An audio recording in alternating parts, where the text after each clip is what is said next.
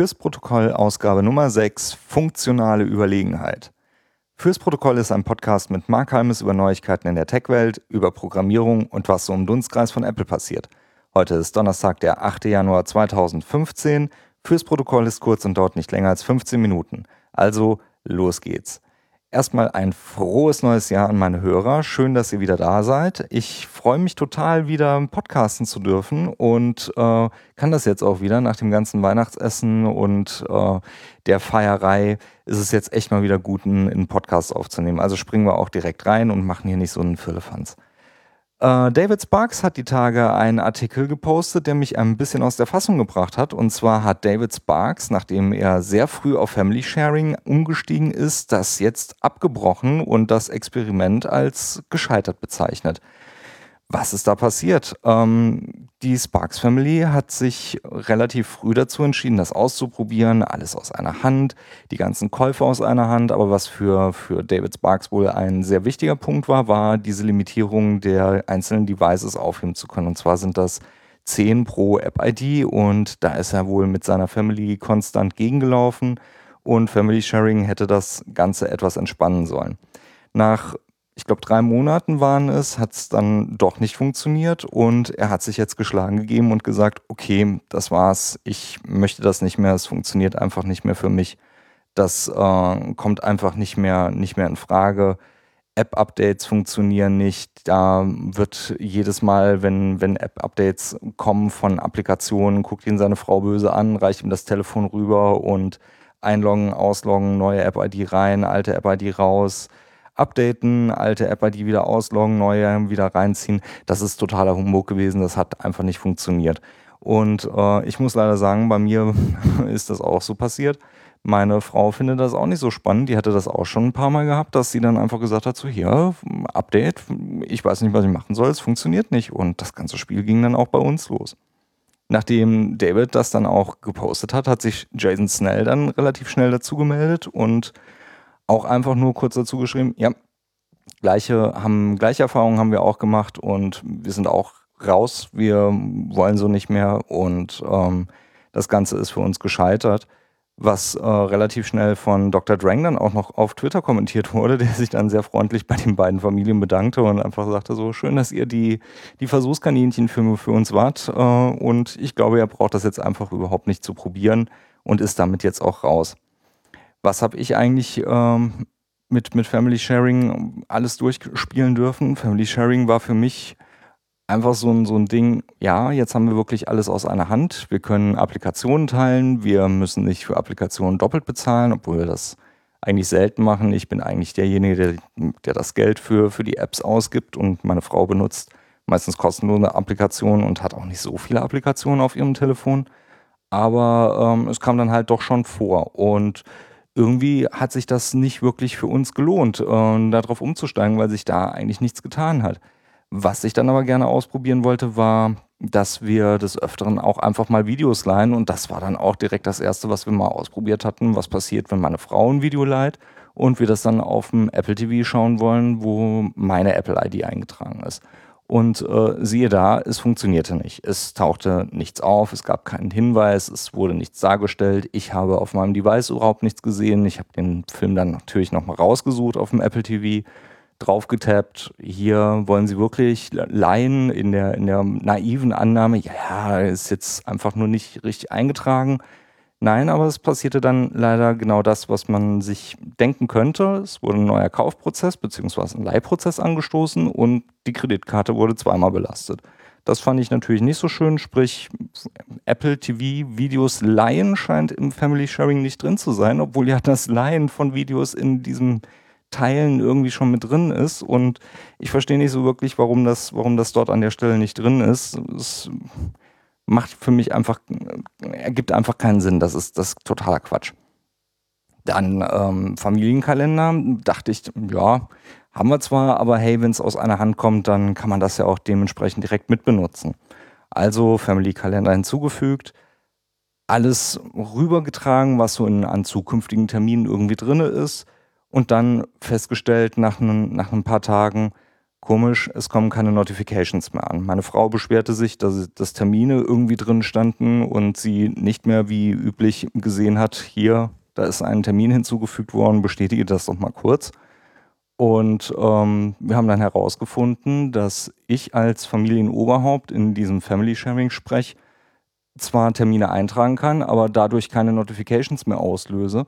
Wenn meine Frau das aber gemacht hat, dann kamen tatsächlich noch Notifications bei mir an, dass sie als nicht privilegiertes äh, First, First Object in dieser Objekthierarchie von Apple und dem Coding äh, nicht wirklich äh, hoch, hoch gerankt ist und dementsprechend wohl eine Notification auslöst. Was natürlich Quatsch ist, weil diese Notifications sind wichtig für uns beide, weil wir wollen natürlich wissen, wer hat da einen Eintrag hinzugefügt.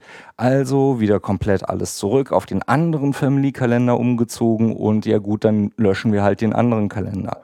Ja, geht aber nicht. Der Kalender ist halt fix drin und jetzt gammelt einfach ein zweiter Kalender in unserem in unserem System, den wir dort nicht rausnehmen können. Und es ist leider Gottes ein Schmerz. Und es macht einfach keinen Spaß, die Software an der Stelle zu benutzen. Wir, wir haben es noch drin, wir müssen uns auch aktuell ein bisschen damit rumschlagen. Aber die Frage ist, wie lange wir das tatsächlich noch machen werden und äh, bevor wir dann dort aussteigen. Das werden wir dann nochmal sehen.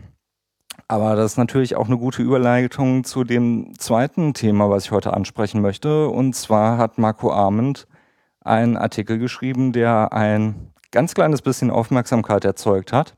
Wink, wink, nudge, nudge. Ähm, und zwar Apple has lost the functional high ground. Ja, was, was hat Marco da so beschrieben? Im, Im Kern, Hardware von Apple ist toll, Software nicht mehr so. Wie kommt das?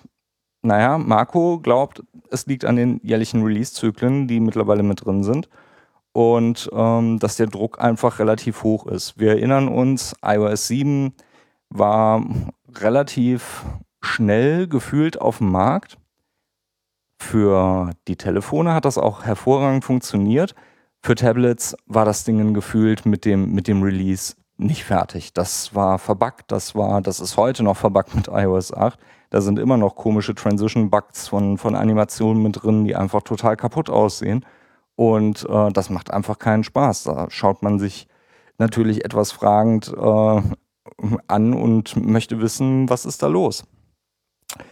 Marco hätte auch, glaube ich, nicht damit gerechnet, dass er so viel Aufmerksamkeit damit erzeugt, aber es hat wirklich eine, eine Riesenliste von, von verschiedenen Sachen gesehen. Auf Heise haben wir es gesehen. CNN hatte ein, äh, was CNN, irgendein amerikanischer Nachrichtensender hat einen, einen Videobeitrag gemacht und darüber geschrieben und natürlich das ganze Internet hat angefangen zu schreiben und äh, sich zu Wort zu melden. Und ähm, da waren wirklich viele, viele Stimmen mit dabei. Michael Tsai hat zum Beispiel eine sehr, sehr schöne Liste mit vielen Artikeln, die sich alle auf Markus Artikel nochmal äh, beziehen, aufgelistet und es ist eine Riesenlatte, was dabei zusammengekommen ist. Und ganz besonders spannend sind natürlich auch Kommentare von Apple-Entwicklern, die sich dort zu Wort melden und sagen, hier, so sieht es aus. Da sind ein paar dabei, die, die auch aktuell bei Apple mit dabei sind, die an dem Release-Prozess zum Beispiel auch mitarbeiten, beziehungsweise über den Release-Prozess berichten und beschreiben, warum das so ist, warum es, äh, warum es so sein könnte, dass es dazu führt. Aber es ist eigentlich nicht wirklich so die Ansicht, dass es der Prozess per se ist, sondern dass es halt wirklich die, der Fokus auf, auf Software und Features ist. Und das wird dort so ein bisschen bemängelt. Daniel Jalkut meldet sich dort zu Wort und sagt dann auf der anderen Seite, das ist eigentlich eine, eine total verzerrte Darstellung, die da gerade passiert, weil, hey, die Software, die war schon immer buggy und kaputt und beschreibt in seinem Blogartikel, dass er 2002 noch nicht auf dem Blog dokumentiert hat, was, was alles kaputt war, aber ab 2005 das sehr, sehr regelmäßig gemacht hat.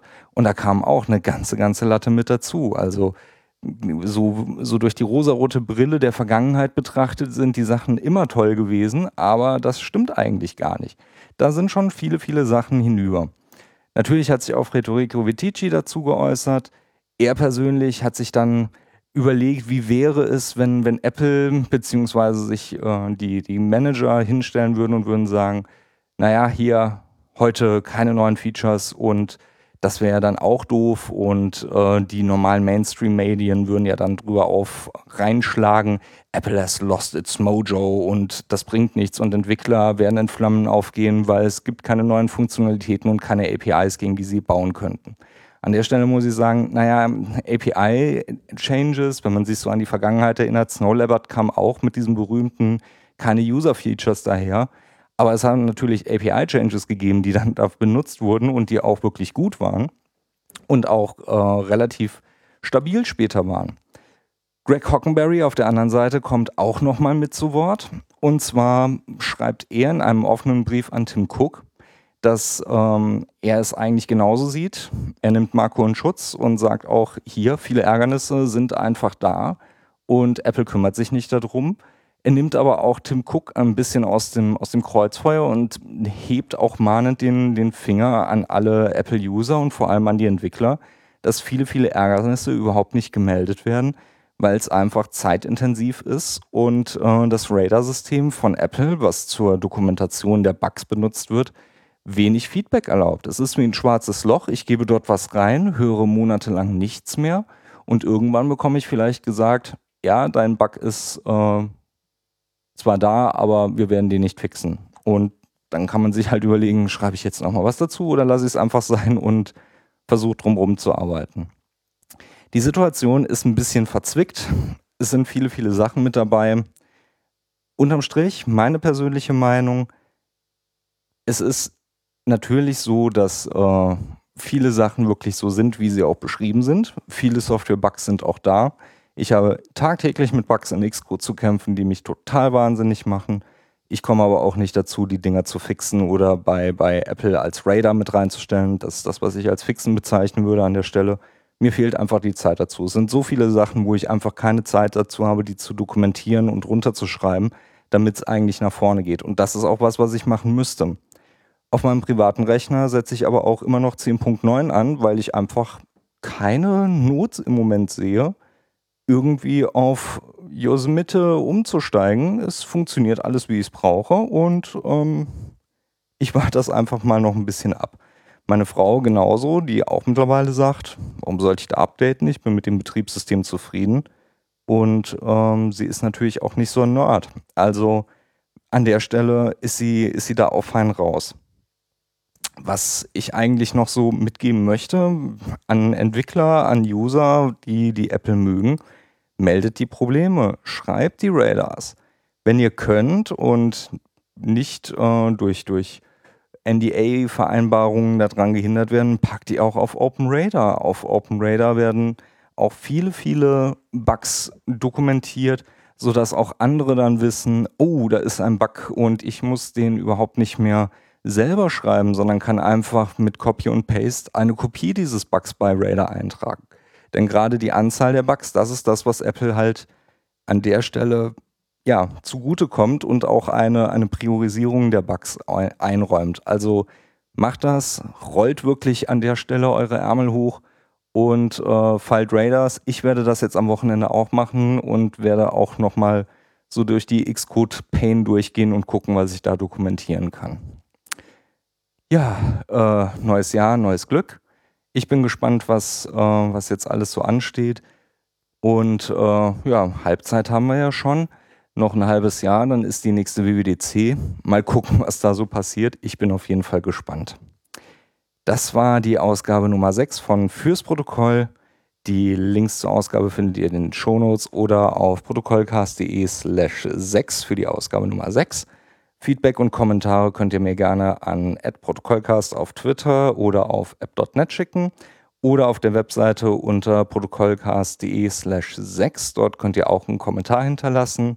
Wenn euch die Sendung gefallen hat, dann springt doch einfach in iTunes rein und äh, bewertet dort die Folge. Ein Stern, zwei Stern, vier, fünf, das, was euch gerade gefällt.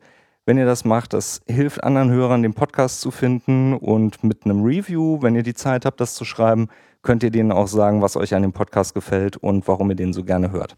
Fürs Protokoll, ich bin Mark Halmes, bis zum nächsten Mal.